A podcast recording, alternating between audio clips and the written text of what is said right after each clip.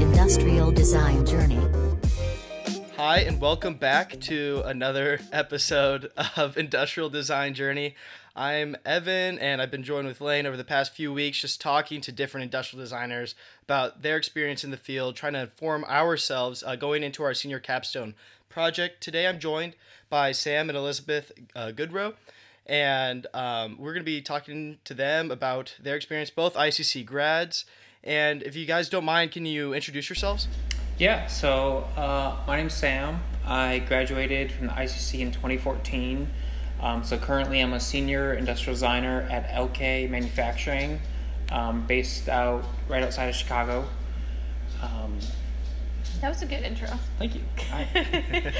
Um, I am Elizabeth Goodrow. I graduated 2015, so a year after Sam, and I currently work um, at a architect firm downtown Chicago called Gensler, um, and I'm a brand designer there.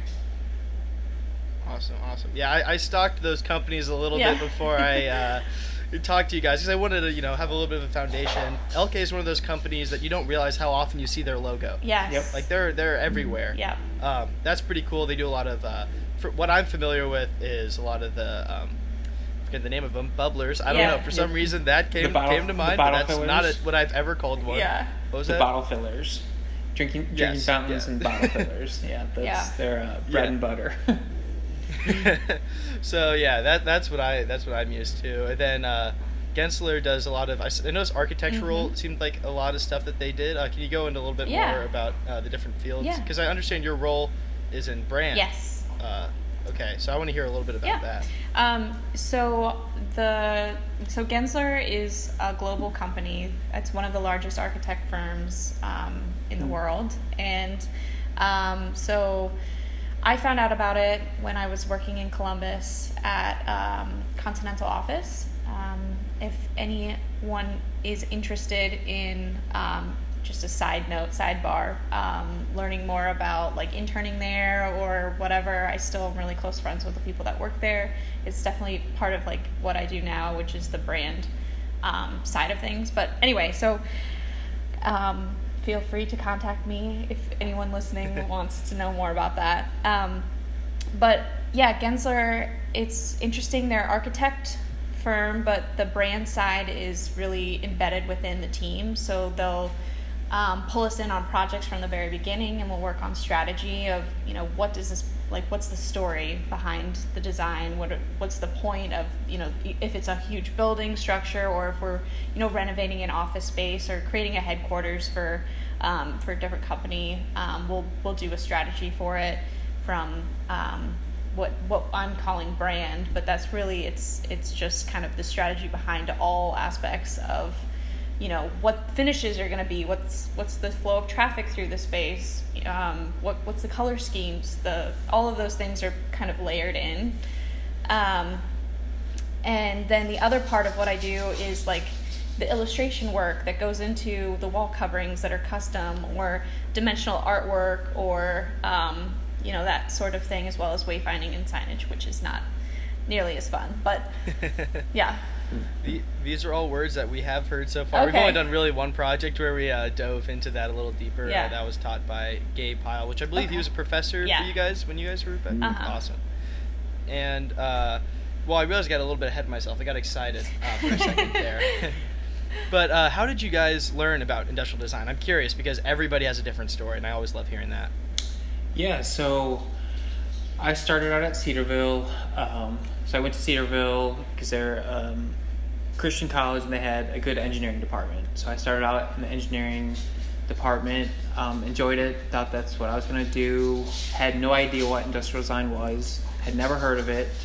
Um, you skipped the part about the class that you were doing well in I did. I, okay, there was one class. It was a programming class because I was in for electrical engineering, which yeah So no, I, I'm just it was a computer programming class that I was awful at. Math, math was okay, but this was just whole another another level. Yeah. Um, so anyhow, I was in the dorm one day and um, I was friends with Trayton at the time, who's the professor at, a, at the ICC, and I walk into his room and he's just sitting there sketching, and I was like, "What are you doing?" He's like, "Oh, homework," and I was like, "That's not homework. Like, what what are you doing?" And he's like, "Oh, it's industrial design." And I was like, "Oh, what is that?" So anyhow, he told me about it, and I was like, "Wow, that sounds really interesting." And so like, I thought about it more and more, and eventually I was like, this honestly is a lot more exciting than engineering and seems like a much better fit. And so um, that was kind of where I got introduced. And so it was already, I was a year and a half in to uh, my engineering degree. And I was like, you know what, that, that's not for me. So I switched. And then, because and, and at that point, the ICC was still like brand, brand new. It only been around for three years. So we were pretty new to the class and we went up to the campus and we're like wow this is awesome and so Mm-hmm. that was kind of um, the story i guess Mm-hmm. Um, and then mine was so my dad is a professor at Cedarville University. He um, is a communications professor, and so, um, yay, free tuition for me if I go to Cedarville. So it was kind of more like, um, yeah. So I went to Cedarville because of that. Obviously, still great school, you know, um, all of that. But it was obviously a first choice for me, easy choice. Um, and I knew I was really into, um, you know, art and design. Kind of didn't really know what what it was all about. Um, and I was taking class with Terry Chamberlain, which I'm sure he, a lot of people. He was he was an advocate for the program, and um, yeah, he just mentioned it to me, and you know was. I think he even went up to the ICC with me and Steve Nealand um, and kind of like introduced us and um, you know took us around and I loved the idea of being you know in Columbus and being in this uh, you know different environment it was it was more of like a studio than like a classroom which I loved that that and not being lectured at but actually like working with your hands and um, you know being in that environment. I don't know if you guys went to see the other building but it was just like this beautiful escape where you could just kind of create and um, you know be in this little bubble um, learning and growing in your design and stuff so yeah i was sold when i went up and talked to jd and he- he gave his inspirational speech and i was like totally sold on it and yeah so yep Yeah, that, I think like that old building, I was there just a couple of times, but um, I went one time for the car show, and that was a really like a really special place. For yeah sure. Yeah Um, and I like at that point going there, I didn't know that they were moving. Um, but you know, I was always a little disappointed that I didn't get to Yeah. spend any time there. yeah.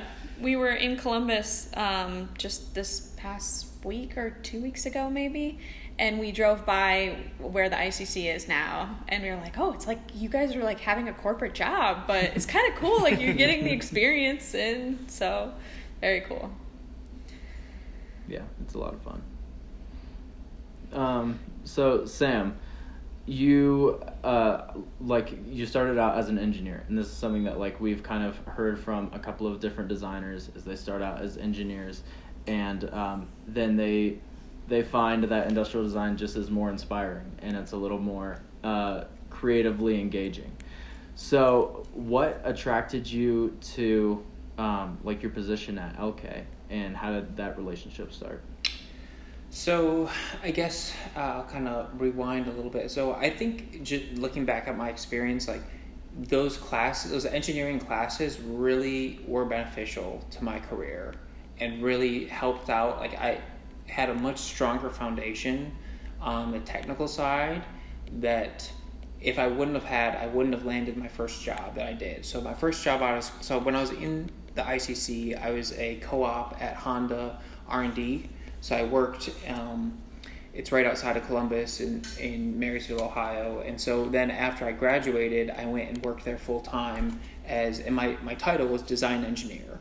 Um, now, was I an engineer? No, but it was a good, because of the position, like we were designing car interiors. And so it was a, it was a good balance between mixing engineering skills, uh, ID skills, and really creating like without that technical background i wouldn't have done well there. And without the industrial design background like that actually helped me because a lot of the uh, engineers there they're afraid to sketch. They're afraid to uh, get ideas out quickly even if they they're terrible ideas just being able to get your idea out however you communicate it they're afraid to.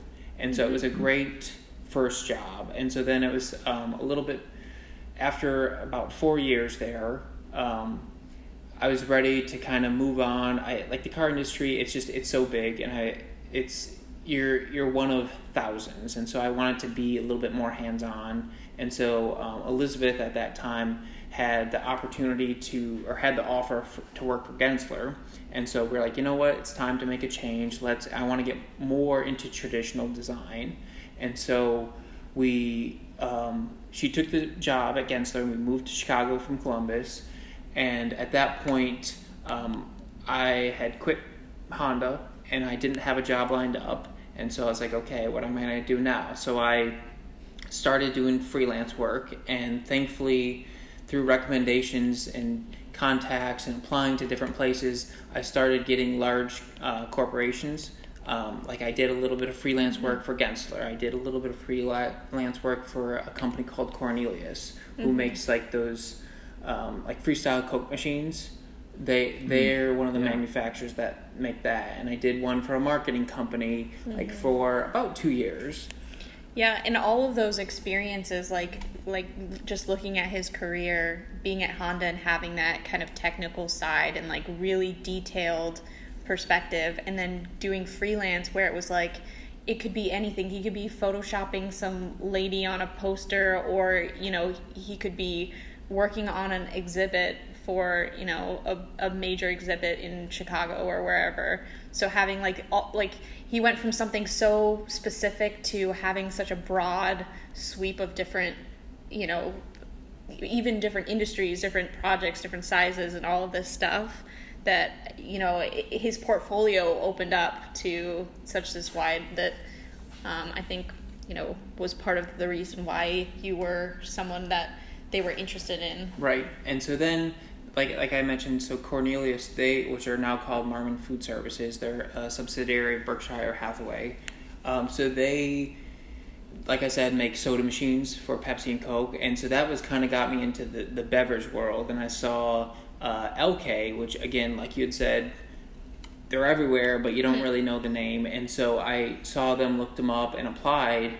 And I was like, this is really interesting. I mean, they're doing a lot of the same stuff and they're growing and they want to do um, much more innovative type products. And so, like, I don't know if you saw Smartwell on there where they're anything where you can have have home hydration or hydration in the work and they're adding uh, sparkling water flavored water enhancements anything. And so um, at that point i applied and they were interested in me and i took the job there and it's just been a great a great fit because it helps bring all the skills that i learned trying to like basically round me out so that way i have technical so that i have more creative because it's really you're as a designer you, you can there's such a huge gamut of what you can do.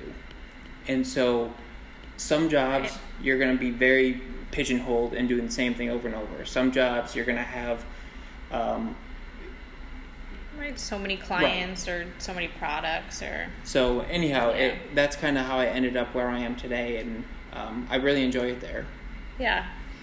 And you know, one thing that as we're as we grow and like get older in our careers is like realizing how important it is to have a you know someone above you a boss or whatever that really like invests in you and um, you know his boss is like great and really helps kind of what is that word that people use Like, Mentor? yeah no but like I don't know, like just give you the opportunity or Yeah. like the uh, the empower you as they use that buzzword all the time at my job, but to um, like you know take on different roles and um, in leadership and stuff. So yep It's like that trust relationship Yeah. a little bit. Yep. You know, that's that's really valuable, and that's something I've I've started to experience more recently. Um, I, I love hearing about what you guys are doing right now and seeing how far you guys have come. And I feel like sometimes as uh, industrial design students, it's easy to look at where these uh, seniors and graduates ended up, but not look at you know the path that it took to Mm-hmm. get there because that didn't just happen. You didn't just overnight become where you are right now. It took Right. it was an evolving experience.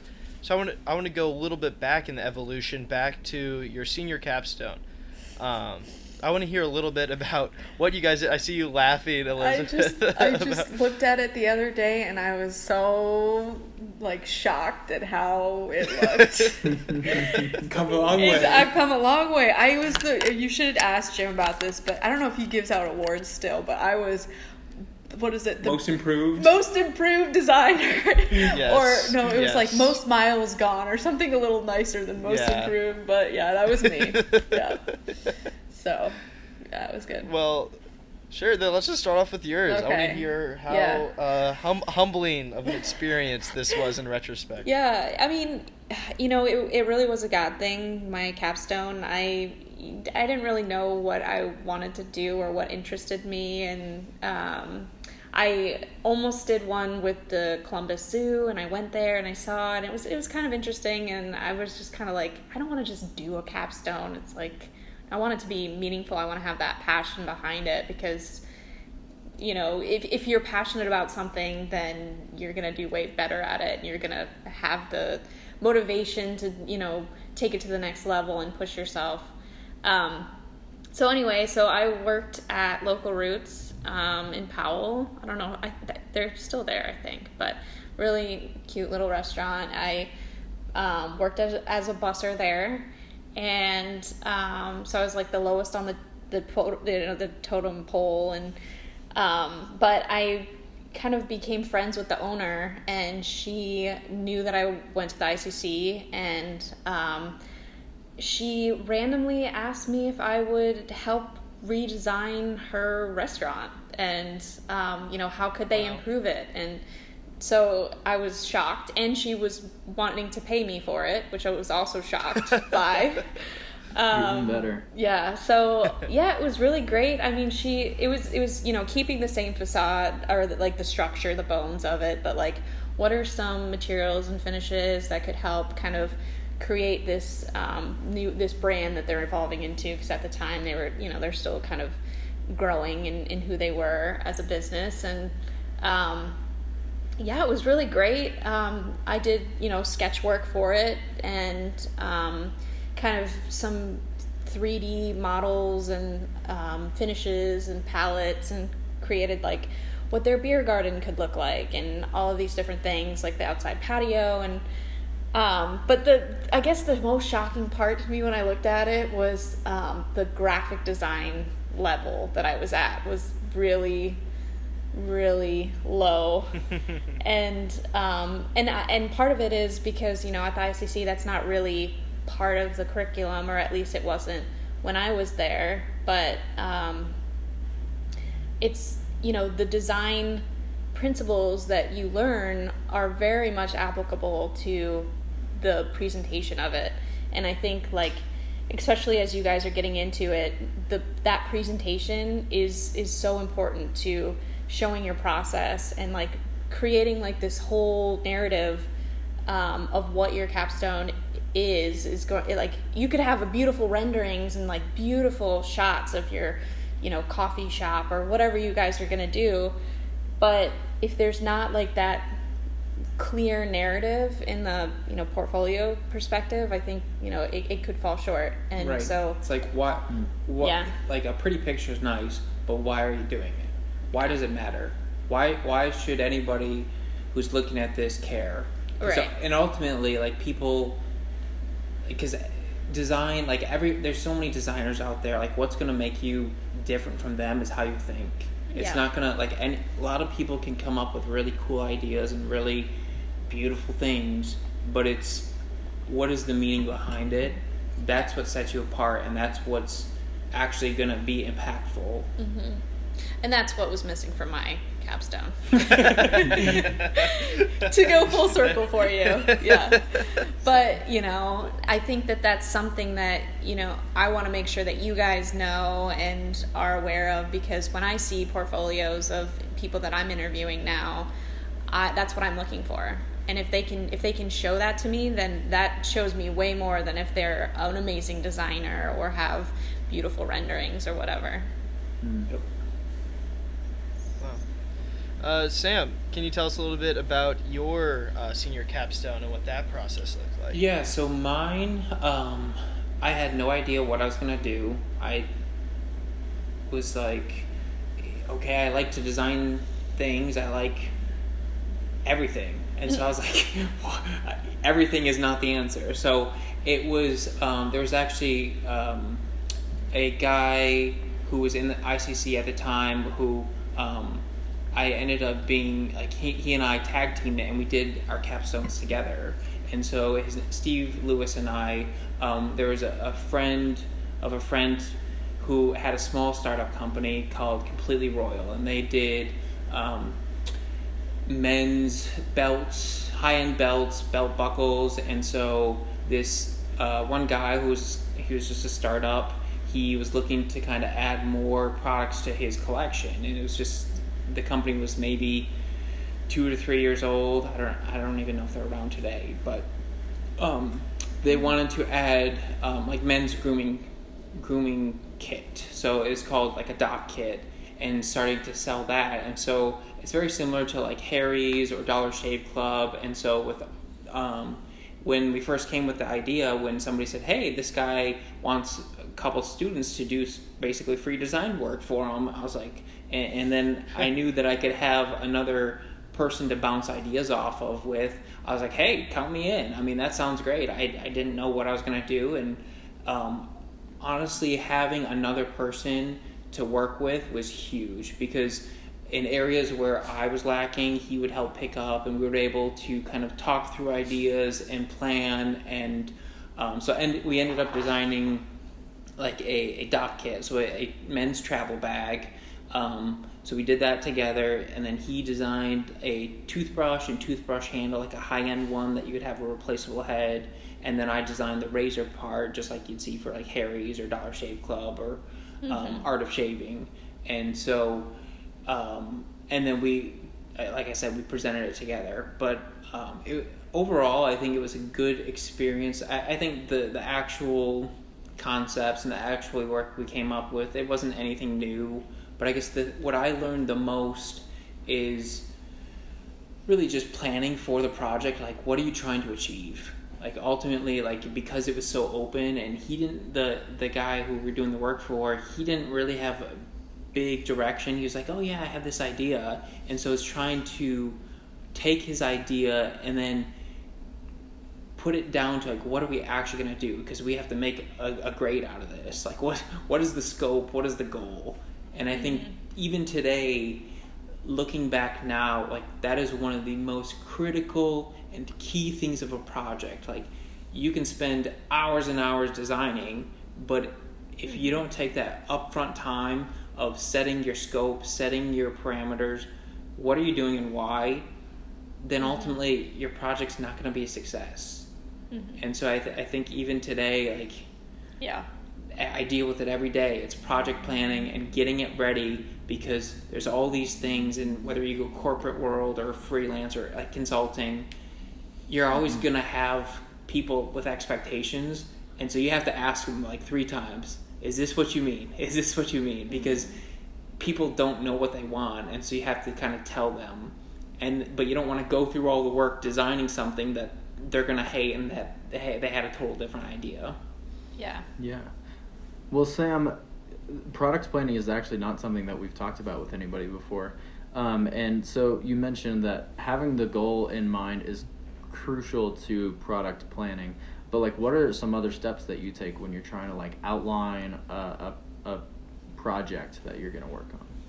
Yeah, so I think it starts off with um, ultimately, like again, going back to the why. Like, why are you doing this? And sometimes it might be, well, because my boss told me so.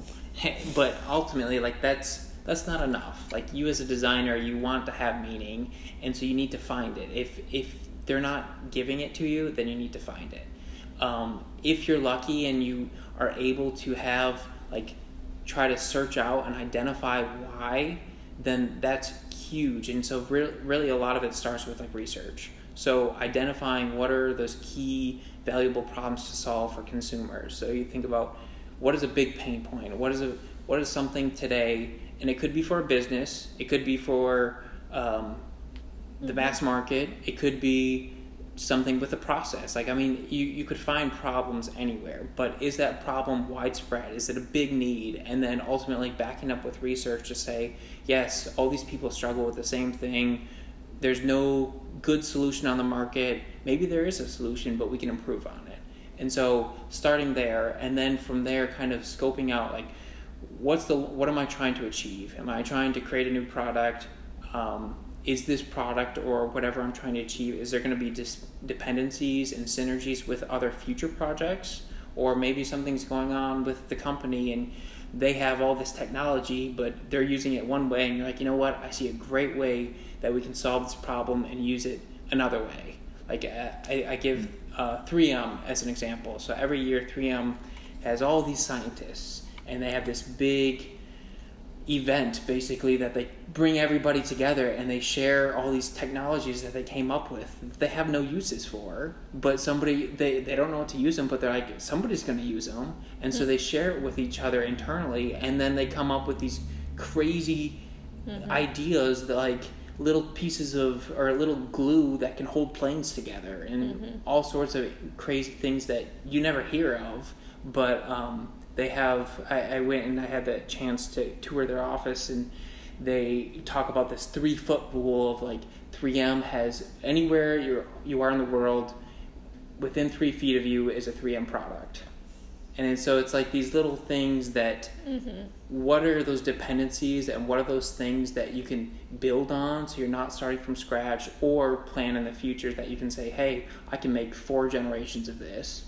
And so mm-hmm. at that point once you have the, the backed up of the research then that's when you start to ideate and you say hey this is this is where we're going. And then again you take it back and put it in front of consumers and say this is what we heard. This is what we see do you like it? Like what are your reactions? And then you're going to go back again to the drawing table mm-hmm. and fix it because you're not going to get it perfect but that's Right. that's what we try to do. Does it always happen? No. Mm-hmm. But it's trying.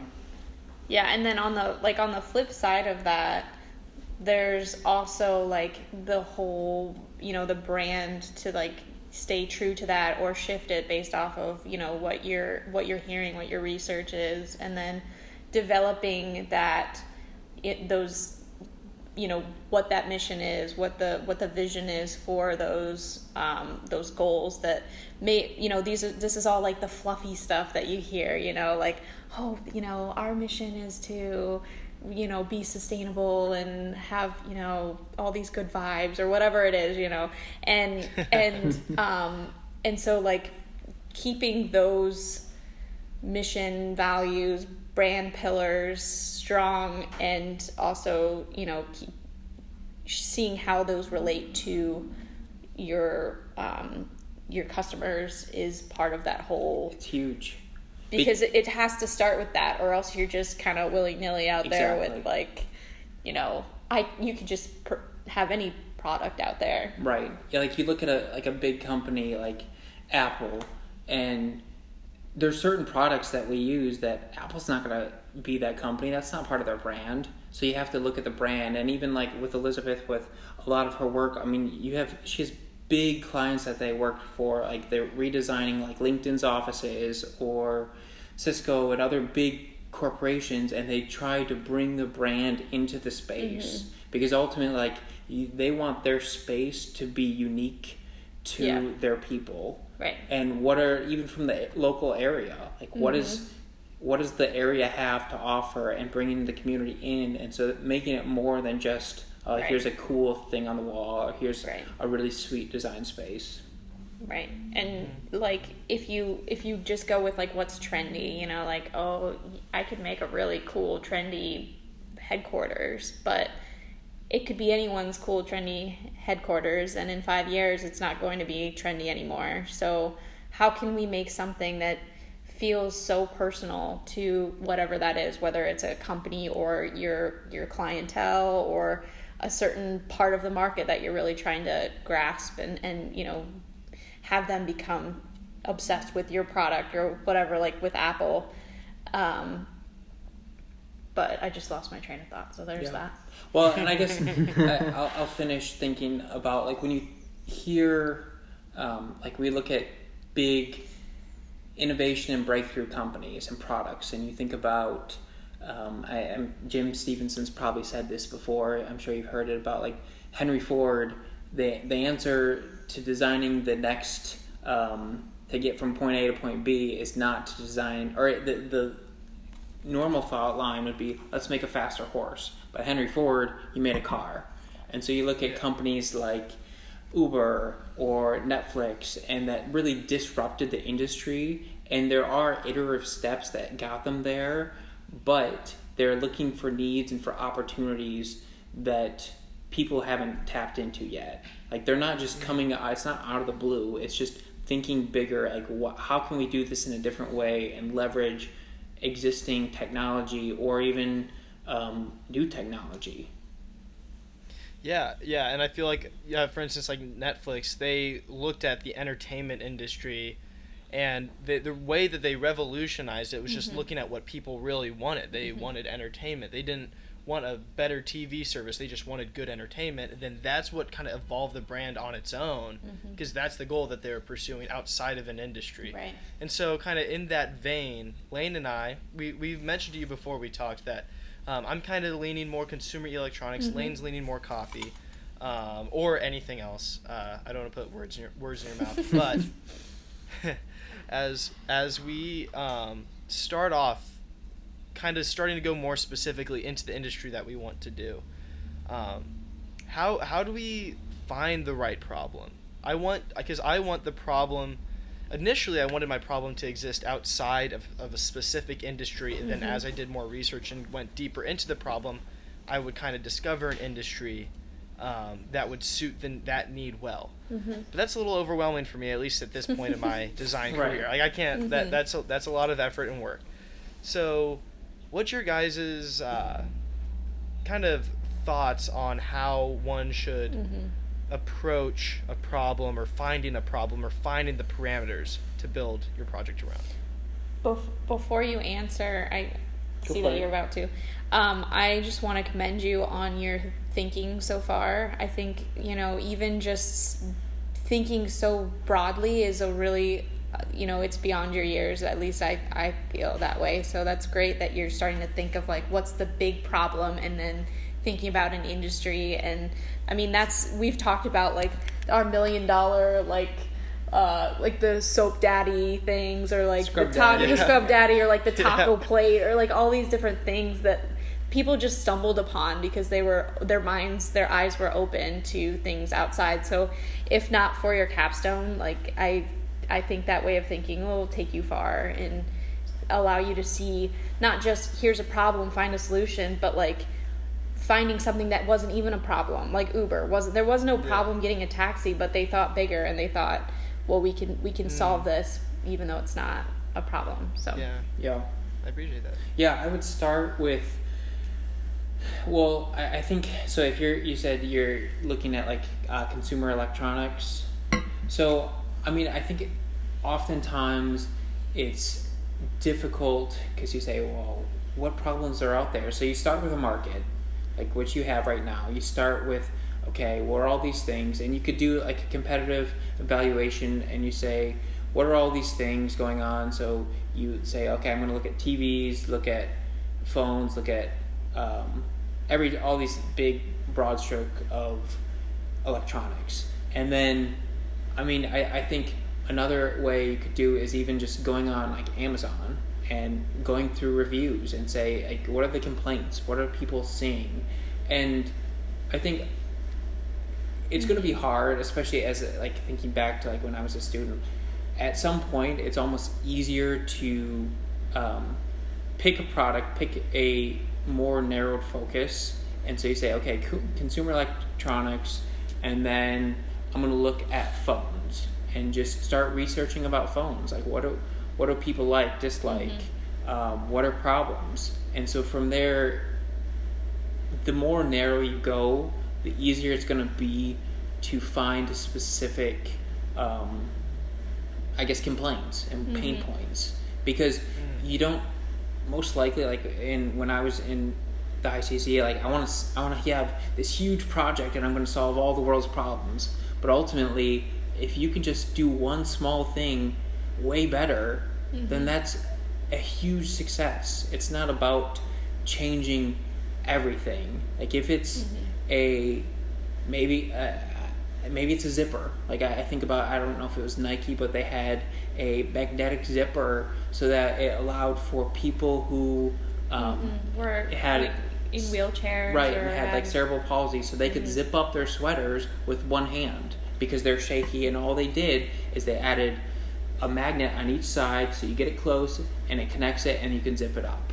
Mm-hmm. And that's brilliant Right. but it's not trying to solve everything so I, I guess my advice is pick a market pick see what's going on there pick something that's interesting and then go even mm-hmm. smaller. Mm. I think, and and I agree with all of that. I think also like to think, my, like what I would say to myself now, to my, you know, my younger self is like, this is the one time really in, in your life that you get to do a like an in depth project on something that you're passionate about without the constraints of what the client wants you to do.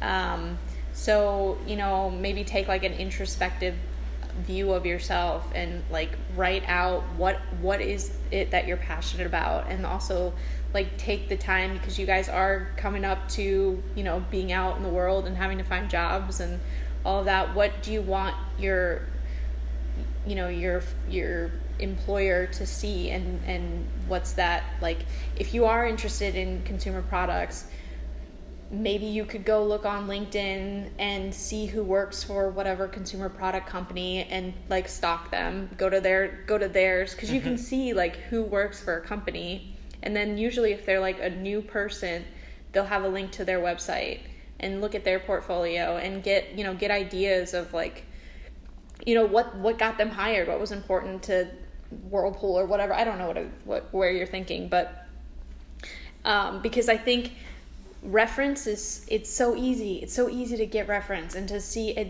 like what's out there already and um, it's not copying. There's it's taking information and growing from it and learning from it as long as you're literally not copying which you know some people might do but um, because even i still i do that. When i'm putting my portfolio together i ask all my coworkers send me your send me your websites. Let me go i'll stalk people on linkedin all the time and see what their resume looks like and how you know what's working better than what i have. And keeping pushing yourself pushing that limit is going to be really good for hmm And I guess the the one last thing that I'll add, just thinking, because I said focus in and narrow down, but I guess the one caveat I would say is don't go too obscure, because I know some students eh, they pick this and you're like I've never heard of that. Like what is that?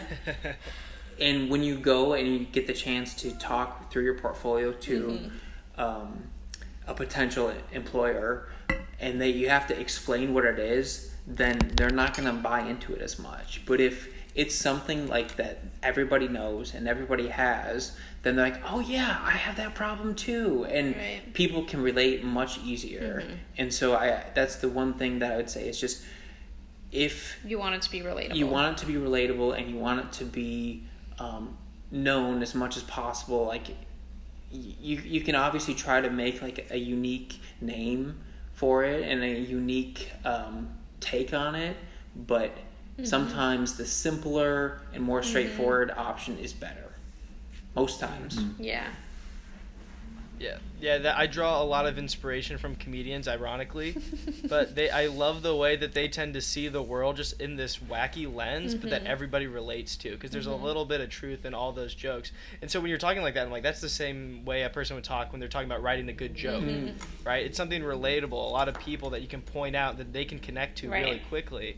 And it, it's kind of funny how that transfers over, Yep. but that's just something that I've No, been it's- passionate about. it's That true. That's really a little kid. cool, That's and good. maybe maybe that's your angle for your capstone. I mean, it's it's Maybe. unique.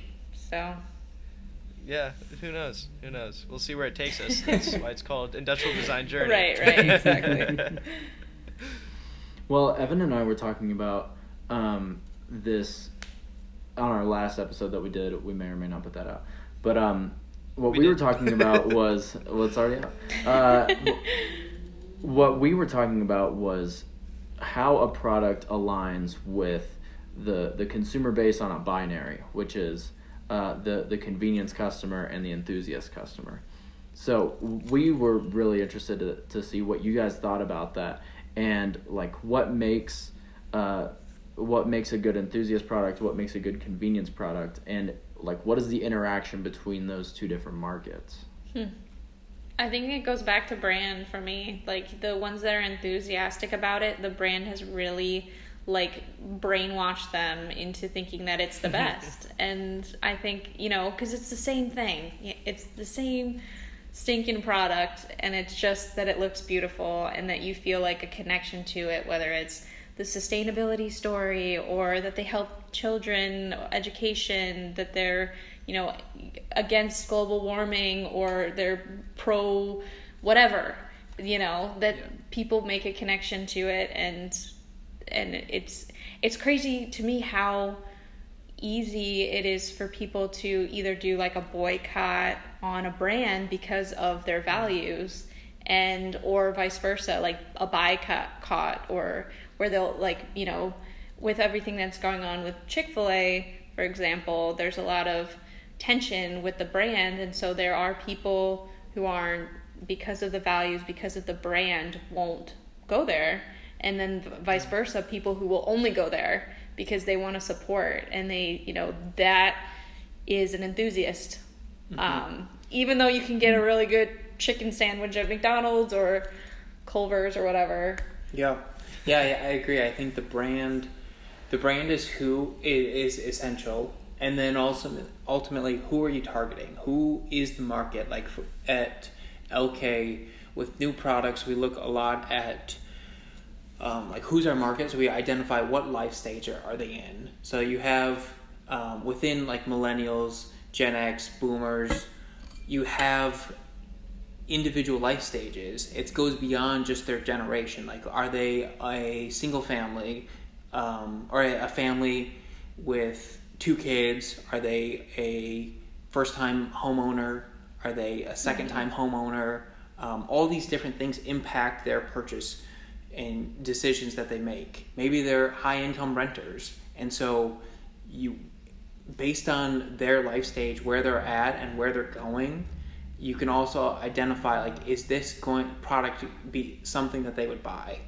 And so i and think and then they put it in all the stores that you would go to as that person Right. and so it's it, it's like right in your face and then you're you know get addicted to it or whatever. Right. And, and Yeah. honestly based on your life your lifestyle and those life stages that's going to help determine are they an enthusiast? Are they um, just like a convenient buyer. right a convenience person. Do they are they a tech savvy person? Are they like and you can it, it's terrible but to say but you can lump people together strategically based on their the things they buy their life stages their habits and that in itself starts to create this user profile.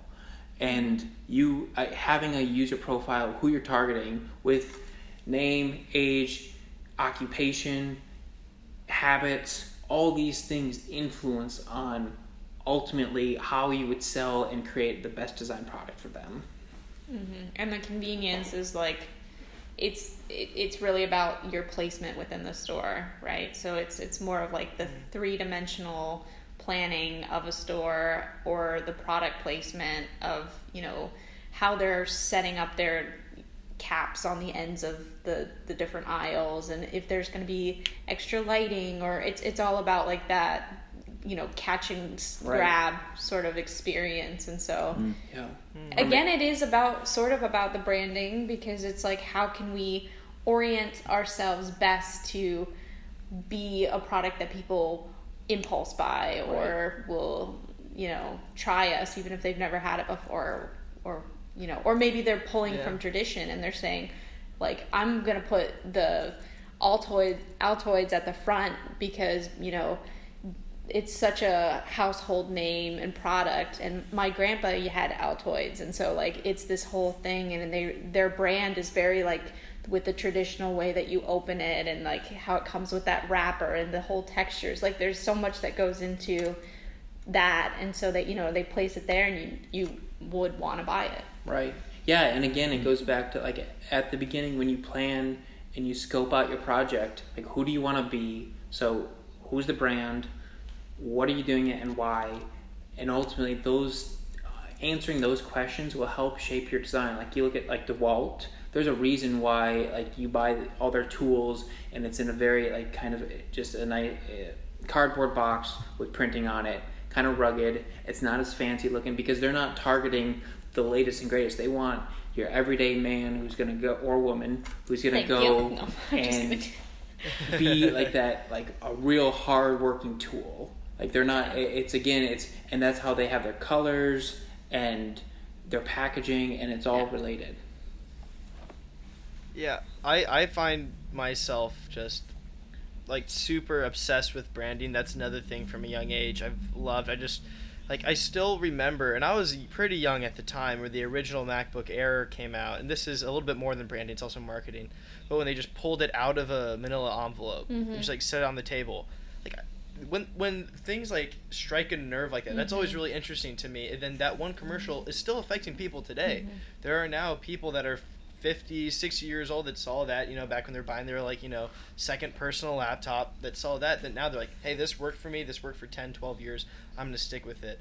And um, that also goes a lot back to psychology. And uh, you mentioned earlier, uh, Sam, about how thinking through a process is so important.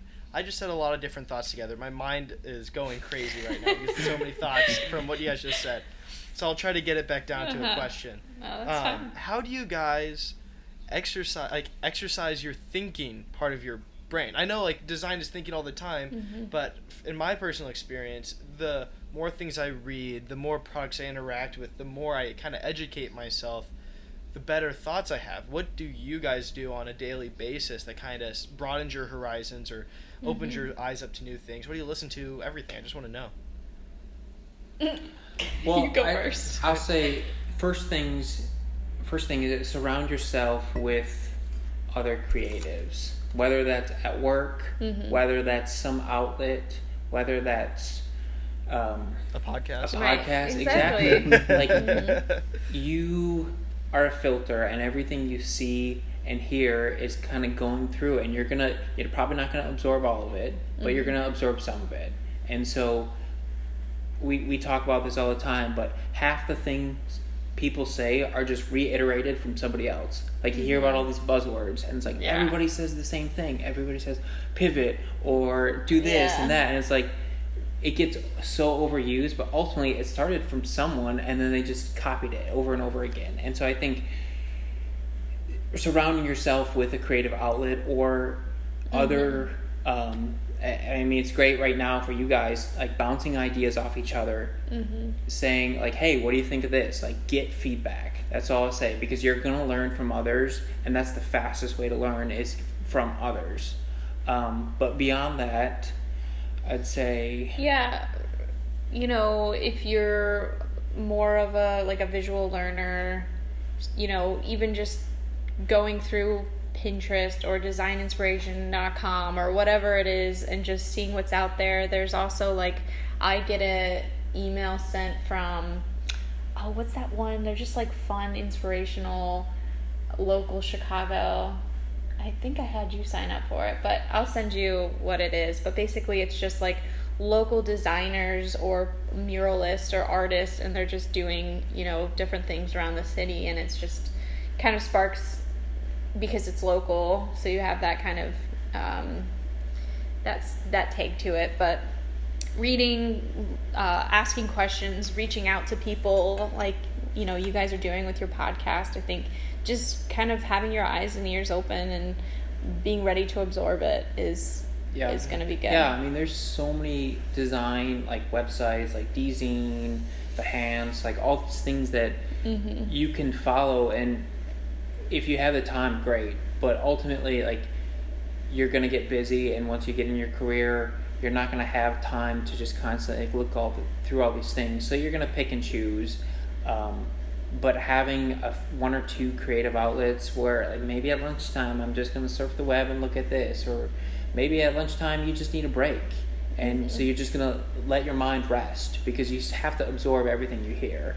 And Yeah. so I think it's it's a little bit of self reflection and just also learning like you're gonna grow throughout your career and who you are today is not who you're gonna be in ten years. But it will influence who you are. And so it, it's a like just like you guys talk about the industrial design journey, it's a journey. There your whole career is a journey. Yeah, that's that's something big for me. Is uh, I I uh, so I have a few different thoughts to that. I was thinking about when when you were talking. Um, I think it's so interesting that so many other fields have like kind of sections. Like there's different studies of psych uh, psychology. There's different studies of science. And in design, it's just kind of all lumped together into one thing of like design, and I'm saying like kind of design philosophy is kind of the way I put it. It's kind of just all like, oh, we just go through eras and we keep on changing and stuff like that. Do you guys see any? Well, and I'm also obsessed with timeless design. Those designs that just stick out and are iconic and are still beautiful today. Um, what are your guys' uh, key uh, key parts of your design philosophy that you look at when you're creating something? Um, yeah, so I'm curious. Yeah, I think like when you were talking about it all being lumped together, it's I think yes, there are design principles that are you know across the board you can use for whatever it is, whether it's like the hierarchy or the white space or you know the simplicity taking away until you get to that root of whatever it is. Um, so like you know keeping it simple stupid that's what i tell myself all the time because it is it's like you there's so much and there's all this going on around us but if we can just take it away and get to that that you know the the core of it is where um, i think that that's the the sweet spot and so that's what i try to tell myself when i when i design Yeah, and you, you brought up the point about like how we, there's all these different eras, and you look at good design that we say, okay, that's timeless, and it's good because it follows those principles. It has balance, it has tension, it has a hierarchy, it has contrast. It's it's going to be unique in its own way, and so regardless of how you execute it over times and generation, if you follow those principles, maybe it's not your style, but you can still appreciate good design, regardless of style, regardless of your take on it. Mm-hmm. At the end of the day, it goes back to what is that true design principle? Does it meet those following criteria? And if it does, it's probably a good design. Mm-hmm. And like going off of that, what I've really loved about, you know, what the people who are above me tell me when they like, you know, react to my work or give me feedback is their feedback is not based off of personal opinion. Like they if they don't like the color yellow but my design is completely yellow, they're not that's not what they will comment on if it follows the guidelines that we've set for ourselves for that design. So, you know, is it is it following the rules of um, you know, like all the things that we've said before, like the white space or the design is, you know, simple and the client brand color is yellow, so that's why we're using it. Then those the things that they'll comment on is to push the design further in the direction using those principles instead of just saying, "Oh, I don't really like that curve," or Right. you know, I- it's it's just it's not I'm not feeling That's it. So Yeah, yeah, that's the worst thing I feel like you can hear. right. It's like It's just like, nah. it's not your opinion that we want. We want to know. Yeah. So. Yep. Yeah, I can I can relate to that absolutely. Yeah, I think like you guys, I think uh, maybe without even knowing it, you are coming back to this like central thing of designing for what is best. What is best for mainly the the company and the brand, and then also the consumer. Yep. Uh, you're saying things like keep things simple, and that you know means that you can communicate the idea better to the client, but that also means that the client can communicate the design easier to the consumer. Um, and I think like that's something that Evan and I have kind of like run up to uh, and, and like run into when we talk to a lot of different design professionals is like just design with people in mind. And so like especially with you guys you guys both work kind of in a, a more corporate setting where you're uh, you're not selling to everyday people all the time.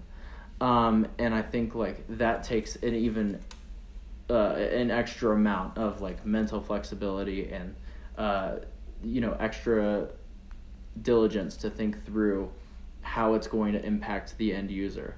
Um, and so i'm really grateful for that perspective because you know it shows that no matter what your setting is even if you're not you know designing a you know a snickers bar packaging like not that commercial um, that these design principles apply and are you know even more important and more uh, have to have more weight and pl- be planned out ahead of time and all that For sure. Yeah. um, so, Elizabeth, I I'm really interested. Something that I've kind of uh, been thinking about is, you know, whenever we're in school, we work on a lot of products that you know are a little bit more um, consumer. Uh, th- that you know normal everyday people use and you have a unique position of working with brands and trying to make sure that the brand flows consistently. So, how do you find that that relationship differs between um, between something that is more consumer and something that is uh, big and brand and commercial? That's a good question. I think, you know, because I haven't been on the other side of the spectrum of designing for, um, you know, your everyday. It's it's very much for a specific audience, um, but it comes with its own, you know, constraints or things that we have to think and keep in mind. It's like we can't like when I okay, so I'm working on LinkedIn and we're designing the Detroit headquarters, um, and everything that we do has to follow certain certain things. So it has to be very much centered around Detroit, and it has to be very much within LinkedIn's brand language. So um, any illustrations that I create, any custom materials that I want to use, or colors that I'm interested in in applying has to be filtered through LinkedIn's, um, you know, eye, eyes or um, you know their their brand, and so it's very very custom in what we're doing. And when I first started working on LinkedIn about a year and a half ago or two years, I struggled. I struggled to to fit myself into their world because I it was new and it was like creating a custom illustration for you know 30 to 40 conference rooms is is a lot and to like to understand like you know the line weights even like if we're getting into the nitty gritty here like the line weights and the textures and what materials are sustainable versus you know like using an acrylic which isn't and you know that's really part of their um, brand to be aware of that as well as working with local artists and trying to you know create this world for a company like a linkedin or what have you um, is really fun and really exciting but it does take time to kind of insert yourself into their their language style. You have to um we call it like often like you have to look through different lenses. Like so the consumer lens the brand lens like how are they seeing this?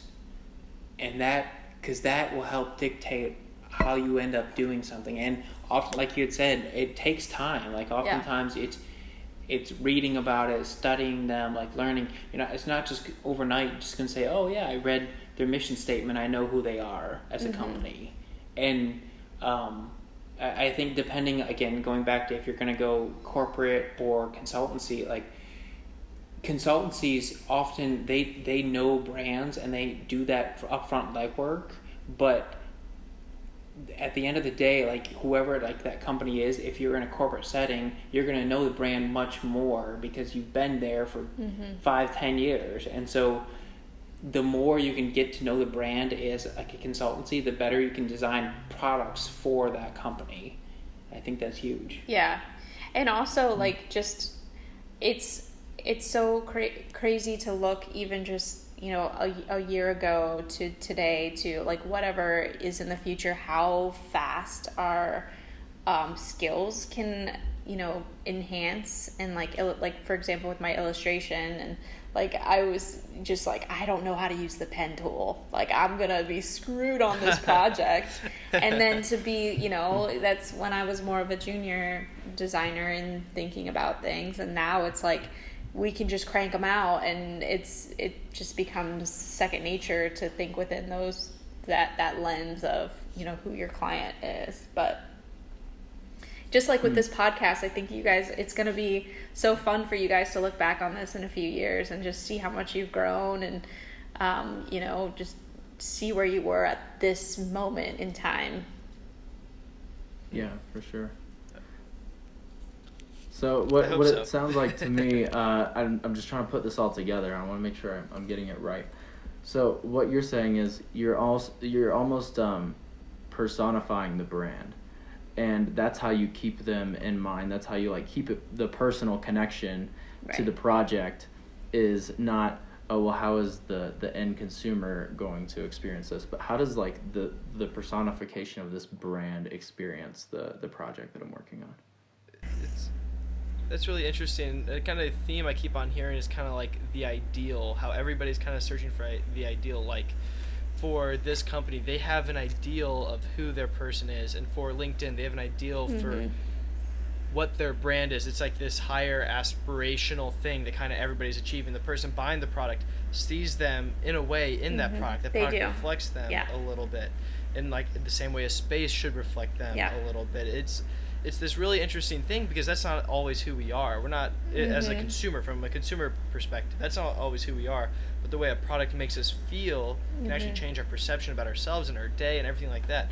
That's really interesting to me Mhm. because that kind of goes to like the psychological aspect right about it is all understand hmm yeah You- yeah it, and it's stuff i don't understand i'm reading up on it because i find just the human experience human nature all that stuff so fascinating um, i feel like it, it's really huge for um, design good design in general it's just understanding human um, human nature in general For sure. um, now as as we wrap it up because we've taken enough of your your time already um, I have so many questions I would still love to ask, and maybe I'll still ask you guys some other time if I can yeah reach for out. sure But what? This is going to be a, a, a tough one. Uh, what is your biggest regret with uh, your college experience at the ICC? It's so funny because we were just talking about this the other day. Do you remember your answer? Yeah, I just didn't care enough. I just, I wasn't, I was, you know, I just a stupid kid at the time. I feel like I just was immature and, you know, just, I didn't apply myself as much as I could. And it took me to the very end to start really applying myself. And, um, I think just like being in the moment and realizing like this is the only time you're ever gonna have this again, and like living with I don't know if you guys live together during the year or if you have roommates, but like that's like have fun and celebrate that kind of time and bouncing ideas off of each other and um, like staying in in the studio longer or like you know whatever it is that you're passionate about most within your um, you know your studies is like ask that question do that last sketch or like read that article and like apply yourself and not just coast on through but yeah That's a good one. I would say, and I, I'd say I'm still learning. Um, but I think looking back, you don't know anything as as a student, and even as you get older, you think you you like you get through, and you're like, ah, I've got four years under my belt, I know everything, and somebody says something, you're like, oh, that's not right. Then four years later, you're like, man, they were right, and so I think being humble is huge. Being humble, like don't get a chip on your shoulder. Like Yeah. you have to be strong and an advocate for design, and you have to be proud of the work you do because people are going to knock you down. But at the same time, you need to be humble and you need to listen to criticism, listen to feedback, And this is And- something you're still learning. Oh, for sure. but I think like looking back, like just getting people's opinion, making sure like collaborate as much as you can, get as Yeah. many people's feedback, even if it's your friend, your mom, Mm-hmm. whoever. Like they have a different perspective than you, and you're never gonna truly understand other people's perspective. But the more you just listen, Mm-hmm. which is hard. Yeah, and the empathy factor, especially like, you know, not to like stereotype between men and women, but there is a stereotype, and sometimes stereotypes are for reasons. This one particularly, you know, women tend to be, you know, more empathetic and and and are, um, you know, drawn with their feelings or what have you and like going into a product like that enthusiast they're they're buying with emotion and just you know keeping that in mind while Yeah, I think that's something that's you- a great, learn- That's a you've great been point learning. because again, like I said, I started out as like a design engineer, very technical, and I wish I would have had somebody to say, "Hey, emotion is key to every single product that's sold. There is emotion within it because people are hu- emotional beings, and so like." There's there's a balance between technical and that fluffy side, and if you lean towards one one way or the other, you need to constantly check yourself and say, mm-hmm. "Hey, mm-hmm. what about the emotional side?" or "Hey, what about the technical side?" Right. Because that in itself, just asking yourself that question, will be huge. Which I Yeah, did it to- rounds you out. Still learning, and never mm-hmm. even thought of that when I was younger. yeah. I mean like think about like toilet paper. There's even an emotional connection with certain brands. Or like charmin ultra. You guys remember you'll always hear the song when you're like you know buying whatever. Everything has an emotional connection even if we don't think think it does in the moment. Mm. Mm. Yeah, and, and to uh, Sam's point, that's something I absolutely struggle with. I'm the most confident, insecure person you'll ever meet. Um, that's a good way to put which it I feel like a, yeah a lot of industrial designers can relate to Yeah. that. It's like you care a lot what everybody thinks, but Yeah. you hate their opinion. Yeah. That's so funny. And- Yeah. and that's a that, that's something I really struggled with this past semester, and I'm still constantly struggling with. But recognizing the struggle is a huge part of it. Because even if in the moment you say the Mm-hmm. wrong thing, or feel the wrong thing, or fight the wrong way, if you go home, or wake up the next day, and you're like, you know what, that was that was stupid. That that's half the battle. Then as we you know, Mm-hmm. Right. grow and mature, and that that starts to change. But yeah, that that, that was really insightful. That might have been my favorite favorite question. Good job, Evan. Um, I, I just realized I patted myself on the back. But um, I love those answers. How about that? Not the question. I love those answers. Those are those are great. Um, Lane, do you have anything anything left? No, it seems like a great place to wrap up. Uh, thank you guys so much for your time. We really appreciate your experience. Um, you know, you guys are a little bit further down as far as like ICC grads. You know, you have a little bit more experience under your belt, um, and it's been really great to like glean some knowledge from that. Uh, and we enjoy so much talking to to you guys. Yeah. Um, so Same with you guys too. I mean, like hearing your perspective and even just like we get so in the weeds with design talk that hearing like, oh, what about like, you know, comedy or you know, whatever different things that are different topics that still relate to um, what we do. It it opens our minds and it's just as um, exciting for us to talk to you guys and hear you know what you what you guys are up to as well. Yep, yep. It's a journey, like just like your your title, the industrial design journey. like I said earlier, it never ends. It'll keep going. Yeah. mm, Yeah. Uh, that's good to wa- know. I, I, yeah, yeah. I want, I want to thank you guys so much for uh, your willingness to talk to us uh, and help us, you know, with this learning process. And uh, that wraps up the, I believe this is the eighth episode Cool. of Industrial Design Journey. Thank you so much for talking to us, like I said a billion times at this point, and thank everybody that uh, got to this point of the podcast. That's pretty amazing. Um, and we'll be sure to be back soon with another one. Peace. Thanks, guys. Bye. Thank you.